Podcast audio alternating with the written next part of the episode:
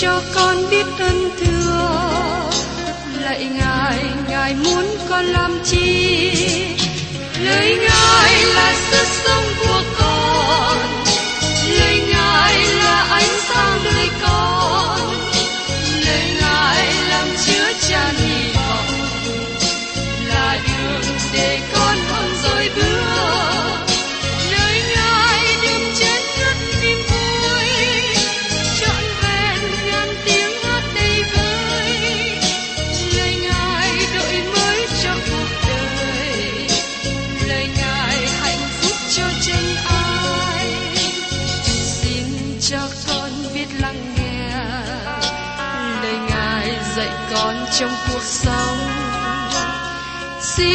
Cho con biết lắng nghe. Lời ngài từng theo bước đời con. Xin cho con biết sẵn sàng chờ đợi và vẫn nghe theo chúa. Xin cho con biết sẵn sàng thực hành lời chúa đã truyền ban Hân hoan chào mừng quý vị đến nghe chương trình Tìm hiểu Thánh Kinh. Đây là một chương trình học kinh thánh liên tục và hệ thống trong thời gian 5 năm. Chúng ta sẽ lần lượt khảo sát từ sáng thế ký cho đến khải huyền. Mục sư tiến sĩ McGee là người được Chúa dùng để sáng lập và thực hiện chương trình này. Ông tin rằng lời của Đức Chúa Trời có khả năng đáp ứng mọi nhu cầu cho tất cả mọi người trên thế giới, không phân biệt chủng tộc, văn hóa, trình độ tuổi tác hay phái tính. Ước mong quý vị theo dõi liên tục và giới thiệu cho thân nhân bạn hữu cùng đón nghe. Kính chào quý vị và các bạn. Chúng ta cùng nhau tiếp tục chương trình tìm hiểu Thánh Kinh hôm nay. Sách châm ngôn cho chúng ta tìm hiểu về những hình ảnh khác nhau của người khôn ngoan và người ngu dại. Và trong châm ngôn đoạn 19, chúng ta thấy hình ảnh của người nghèo nhưng khôn ngoan, khác với người giàu mà ngu dại. Mời các bạn cùng xem trong châm ngôn đoạn 19 câu 1. Thà người nghèo khổ ăn ở thanh liêm, còn hơn là kẻ có môi miệng gian tà, là một kẻ gây nhại. Chúa cấm chúng ta gọi người nào khác là ngu dại, nhưng Đức Thánh Linh đã dùng chữ này nhiều lần. Điều này cho thấy có một số người ngu dại trong gia đình nhân loại. Trong câu đầu tiên của châm ngôn 19 này, cho chúng ta thấy hình ảnh của người nghèo mà sống thanh liêm. Đây là một hình ảnh tốt đẹp. Và tôi thấy nhiều người như thế và rất quý mến họ. Và tiếp đến trong châm ngôn đoạn 19, câu 2 đến câu 3. Lòng thiếu tri thức ấy chẳng phải là một điều hay, và kẻ nào bội bước bị giáp phạm. Sự ngu dại của người nào làm cho hư hỏng đường lối mình, và lòng người quán Đức Giê-hô-va. Có nhiều câu đối chiếu xuyên qua cả sách châm ngôn, và tại đây chúng ta thấy có sự tương phản giữa con cái Đức Chúa Trời và những người không phải là con cái Ngài con cái Đức Chúa Trời đi trong đường lẽ thật, trong khi đó người không phải là con cái Chúa đi theo ý mình, thiếu trí hiểu biết. Đức Chúa Trời gọi đó là người ngu dại. Rất tiếc có nhiều người thiếu sự hiểu biết mà còn lên mình, còn khoe về sự thiếu hiểu biết của mình nữa. Có người đã nói với tôi câu này, dầu người thiếu học thức, nhưng vẫn có thể hiểu được kinh thánh. Không một người nào thật sự có học thức mà thiếu hiểu biết kinh thánh. Dầu thế giới không chấp nhận điều này, nhưng tôi tin đó là sự thật. Tôi không tin rằng một người được gọi là thật sự có tri thức nếu người ấy thiếu sự hiểu biết về kinh thánh. Cũng như một người không thể gọi là cơ đốc nhân trưởng thành khi người ấy không hiểu biết về kinh thánh. Sự hiểu biết về lời của Đức Chúa Trời nên là đặc tính của con cái Ngài. Và trong trong ngôn đoạn 19 câu 4 Sự giàu có kết nhiều bộ bạn, còn kẻ khó khăn dầu bộ bạn cũng lìa bỏ. Người giàu hình như có nhiều bạn bè. Khi mà nhà của họ còn có nhiều thức ăn, có nhiều nước uống, có nhiều bia rượu, có những máy nghe nhạc, có truyền hình. Điều này thu hút nhiều bạn bè đến. Xin các bạn chú ý đến điều này. Lời Chúa quở trách con cái của Ngài khi khinh chê người nghèo. Ở trong sách Gia Cơ đoạn 2, câu 1 đến câu 3 chép như sau. Hỡi anh em, anh em đã đến Đức Chúa Giêsu Christ là Chúa vinh hiển chúng ta, thì chớ có tay vị người nào. Giả sử có người đeo nhẫn vàng, mặc áo đẹp, vào nơi hội anh em, lại có người nghèo, quần áo rách rưới cũng vào nữa. Nếu anh em ngó kẻ mặc áo đẹp mà nói rằng, mời ngồi đây là chỗ tử tế, lại nói với người nghèo rằng, hãy đứng đó hoặc ngồi dưới bệ chân ta. Nhưng rất tiếc, đó là sự thật gây nhiều sự khó khăn, đau buồn cho những người nghèo ở trong một số hội thánh. Vì thế chúng ta cần phải cẩn thận trong cách cư xử với anh em mình là những người nghèo, để tránh cho họ bị mặc cảm, u buồn. Và trong châm ngôn đoạn 19, câu 5 nói tiếp. Chứng gian nào chẳng bị phạt, và kẻ buông điều giả dối không sao thoát khỏi. Chúng ta xem đến câu 9 và thấy nói cùng một ý. Chứng gian sẽ chẳng thoát khỏi bị phạt, và kẻ buông lời giả dối sẽ bị hư mất. Người nào làm chứng gian không thể nào thoát khỏi hậu quả, người ấy sẽ bị phát hiện ra. Người ấy sẽ gánh lấy hậu quả của những gì người ấy đã nói. Người ấy sẽ bị hư mất. Đức Chúa Trời nói cho chúng ta ở trong sách Khải Quyền đoạn 21 câu 8. Còn những kẻ hèn nhát, kẻ chẳng tin, kẻ đáng gớm ghiếc, kẻ giết người, kẻ dâm loạn, kẻ phù phép, kẻ thờ hình tượng, và phàm kẻ nào nói dối, phần chúng nó ở trong hồ lửa và có diêm cháy bừng bừng, đó là sự chết thứ hai. Chúng ta nghĩ về vua Ahab và hoàng hậu Ezebel liên hệ đến câu chuyện của vườn nho Đa Bốp được ký thuật trong sách các vua thứ nhất đoạn 21 và 22. Bởi cớ Naboth không chịu bán vườn nho của tổ tiên để lại cho vua Ahab, hoàng hậu Jezebel lập lên chứng dối buộc tội Naboth và ném đá giết ông ta. Vua đoạt lấy vườn nho. Ahab nghĩ rằng vua có thể thoát khỏi tội ác, nhưng tiên tri Eli đến gặp Ahab và nói rằng, nơi nào máu vô tội của Naboth đổ ra, rồi một ngày sẽ đến, chó sẽ liếm máu vua. Chuyện xảy ra sau đó, khi Ahab đi đánh trận với quân Syria, vua Josaphat hiệp với Ahab. Ahab đặt Josaphat ở phía trước giả dạng mặc áo vua, còn Ahab mặc áo lính để tránh sự chú ý của quân địch. Nhưng một người lính Syri dương cung bắn cách tình cờ trúng nhầm Ahab. Máu của Ahab chảy ra như heo bị thọc huyết và chết. Máu chảy ra trên xe chở vua. Người ta rửa xe người tại trong ao Samari là nơi những bọn buôn hương tắm và những chó liếm máu người, y như lời Đức giê va đã phán. Điều này được ký thuật ở trong sách Các vua thứ nhất đoạn 22 câu 38.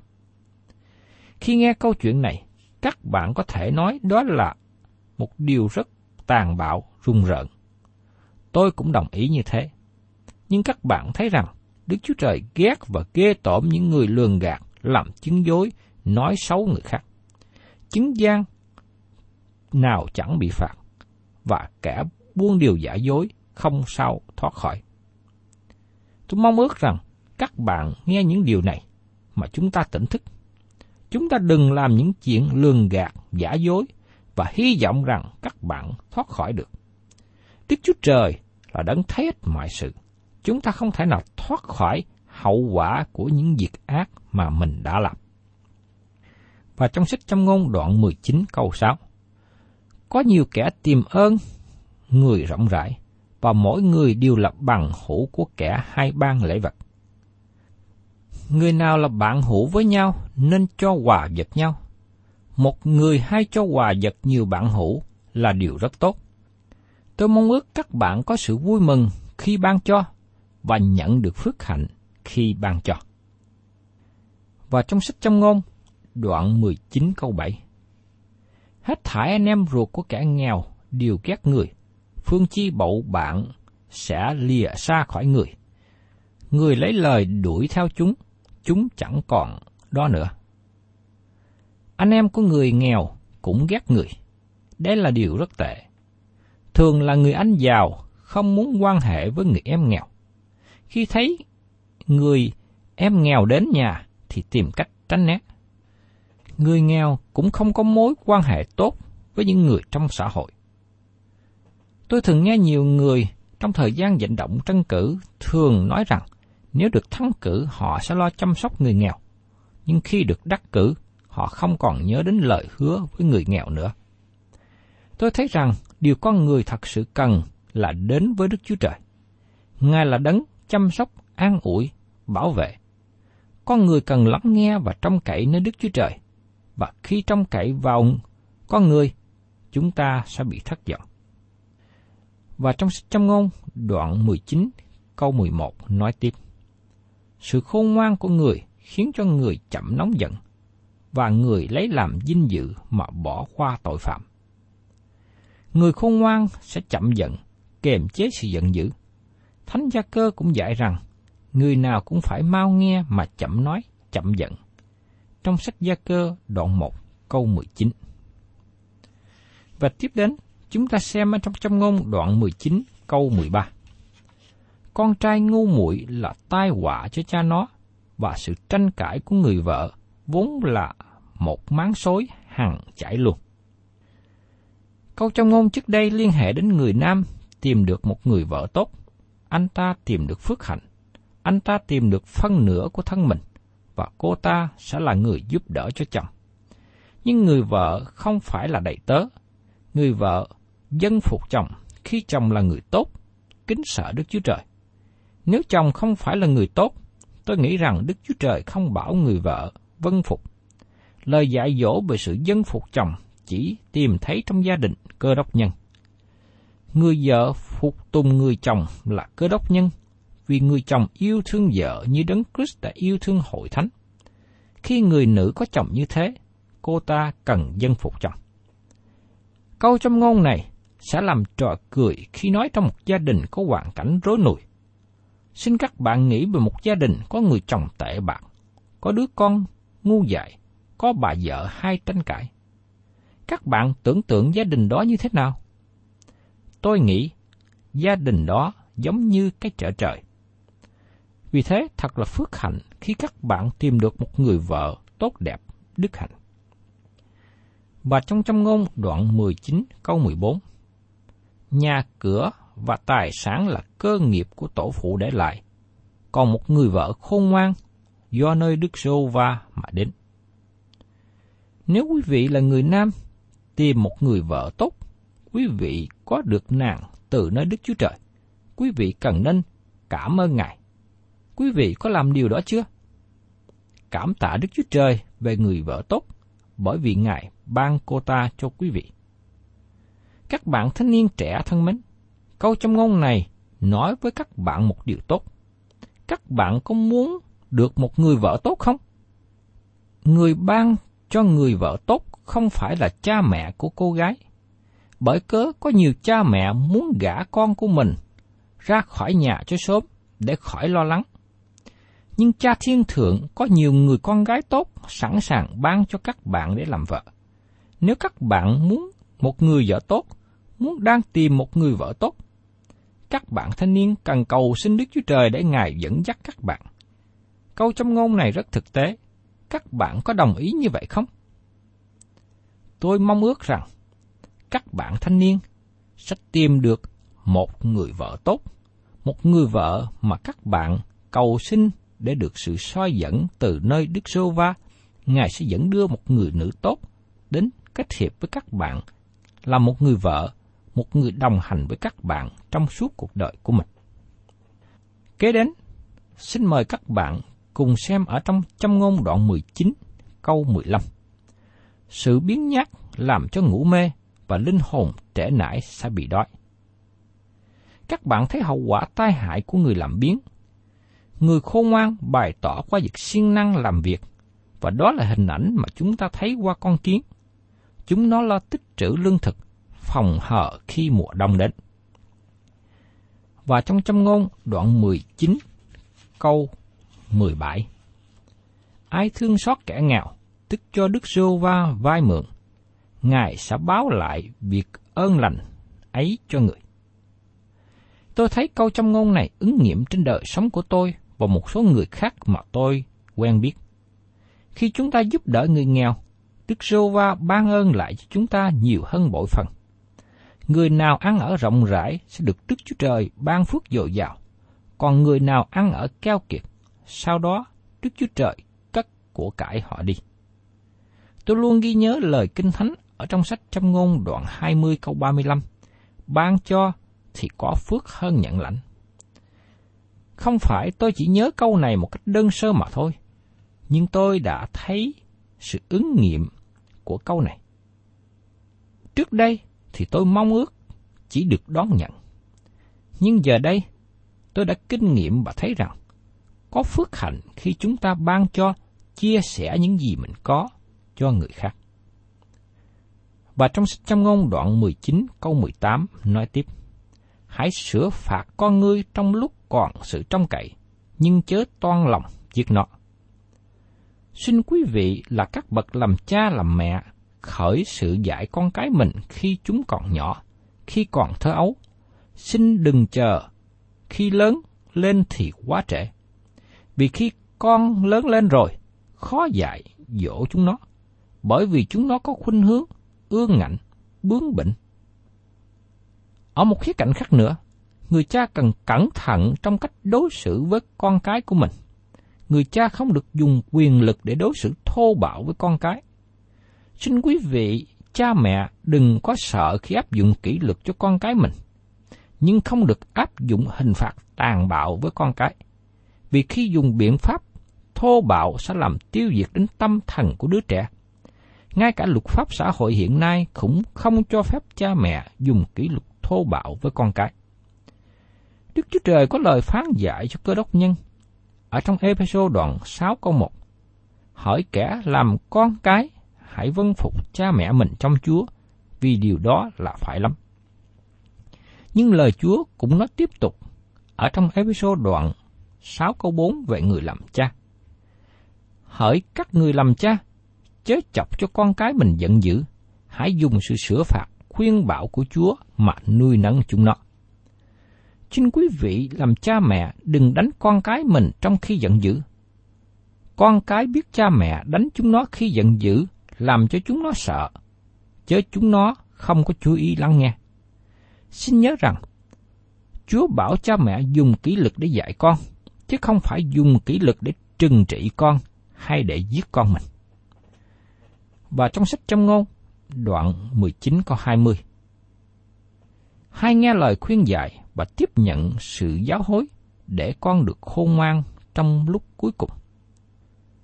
Người nào tiếp nhận lời khuyên dạy ấy là một người khôn ngoan, và sự khôn ngoan sẽ dẫn đưa đời sống của người ấy được lâu dài và sống tốt đẹp. Và trong trong ngôn đoạn 19 câu 21 Trong lòng loài người có nhiều mưu kế, song ý chỉ Đức Sô Va sẽ thành được. Thưa quý vị, con người toan tính mọi điều, nhưng thành công thất bại là do ý của Đức Chúa Trời. Vì thế, con cái của Đức Chúa Trời muốn được thành công trong đường lối của mình. Xin quý vị hãy toan tính công việc, lập kế hoạch công việc theo đường lối của Đức Chúa Trời. Người nào theo đường lối của Chúa thì kết quả rất là tốt lành.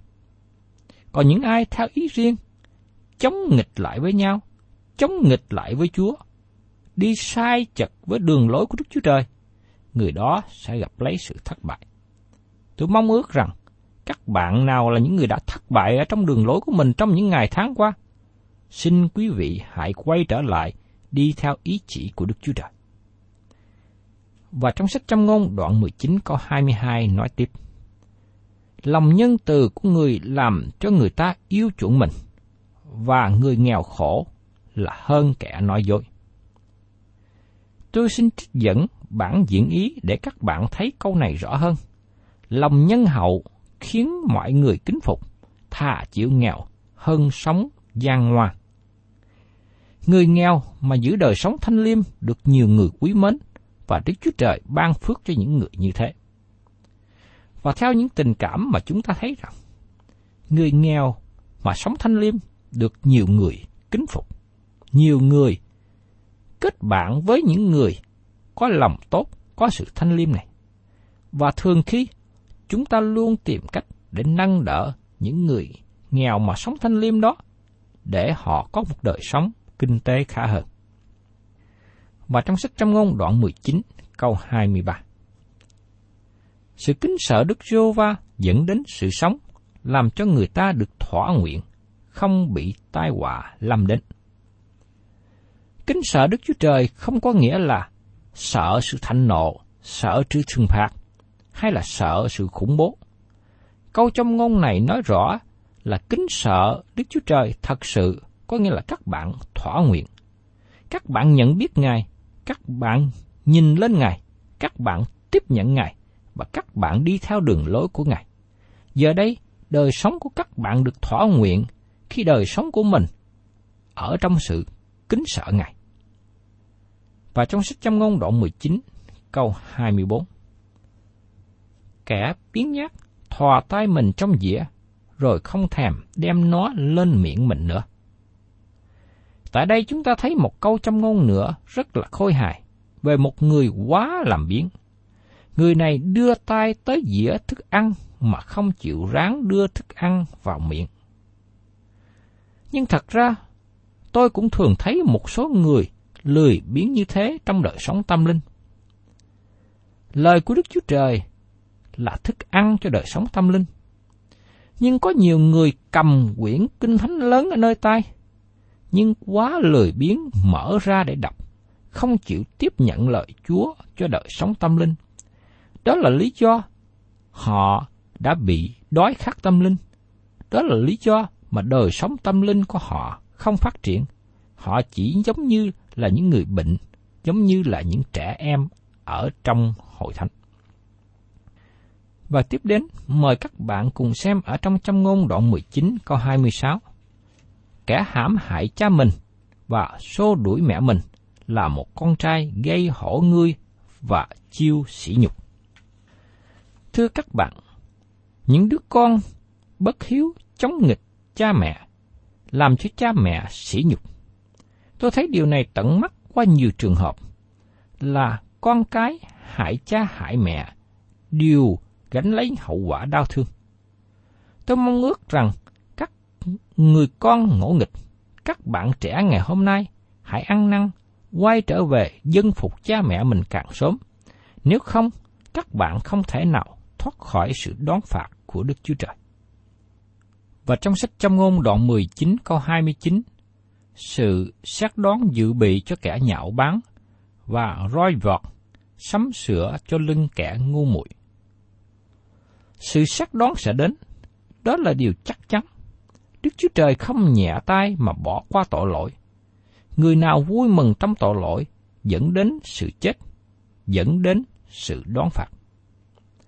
Quý vị và các bạn thân mến, chúng ta thấy hình ảnh của người khôn ngoan và người ngu dại khác nhau.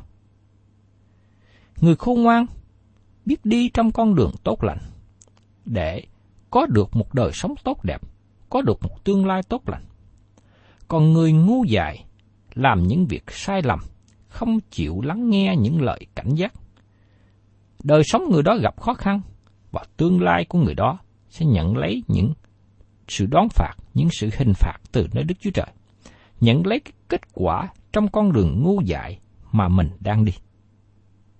Quý vị và các bạn thân mến, tôi mong ước rằng các bạn là những người khôn ngoan và đi theo con đường lối khôn ngoan đúng đắn, hầu cho đời sống của các bạn được phước hạnh. Và Đức Chúa Trời vui mừng khi thấy các bạn là người biết đi trong con đường khôn ngoan. Thân chào tạm biệt quý thính giả và xin hẹn tái ngộ cùng quý vị trong chương trình tìm hiểu Thánh Kinh kỳ sau. Chúng ta sẽ tiếp đến sách châm ngôn đoạn 20.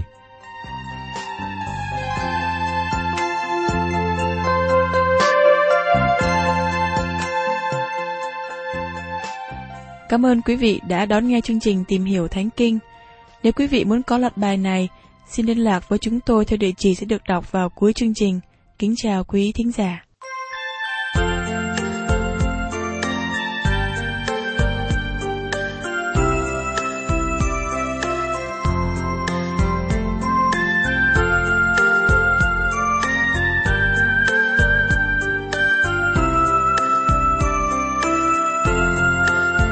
Nhờ huyết trên con tôi được ngài tha.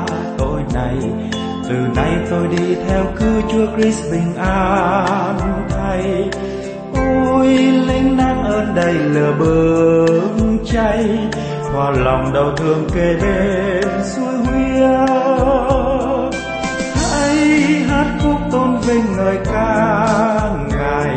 Bạc vàng trần gian nào xanh chi tay nhờ huyết chiến con phiêu sạch, hồn dơ bụi trần. Đường lên thiên cung theo cứu chúa Christ chẳng lo quan. Khi xuân sang phước như ngàn hoa nở, chẳng còn xin gông nhớ gô gô tha. Tiếng hát mới vang trong hồn tôi hoài. Tất cả đời tôi đây hiến dâng ngài.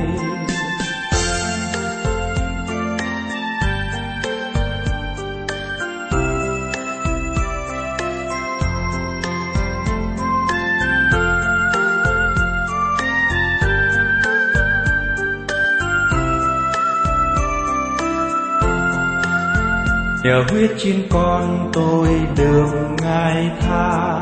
Tội này, từ nay tôi đi theo cứu chúa Christ bình an thay ôi, linh nắng ơn đầy lửa bừng cháy. Hòa lòng đau thương kề bên suối huyết.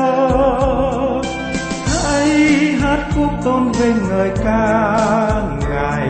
Bạc vàng trần gian nào xanh chi tay nhà huyết chiến con phiêu sạch hồn dơ vui trần. Đường lên thiên cung theo cứu chúa kích chẳng lo quan.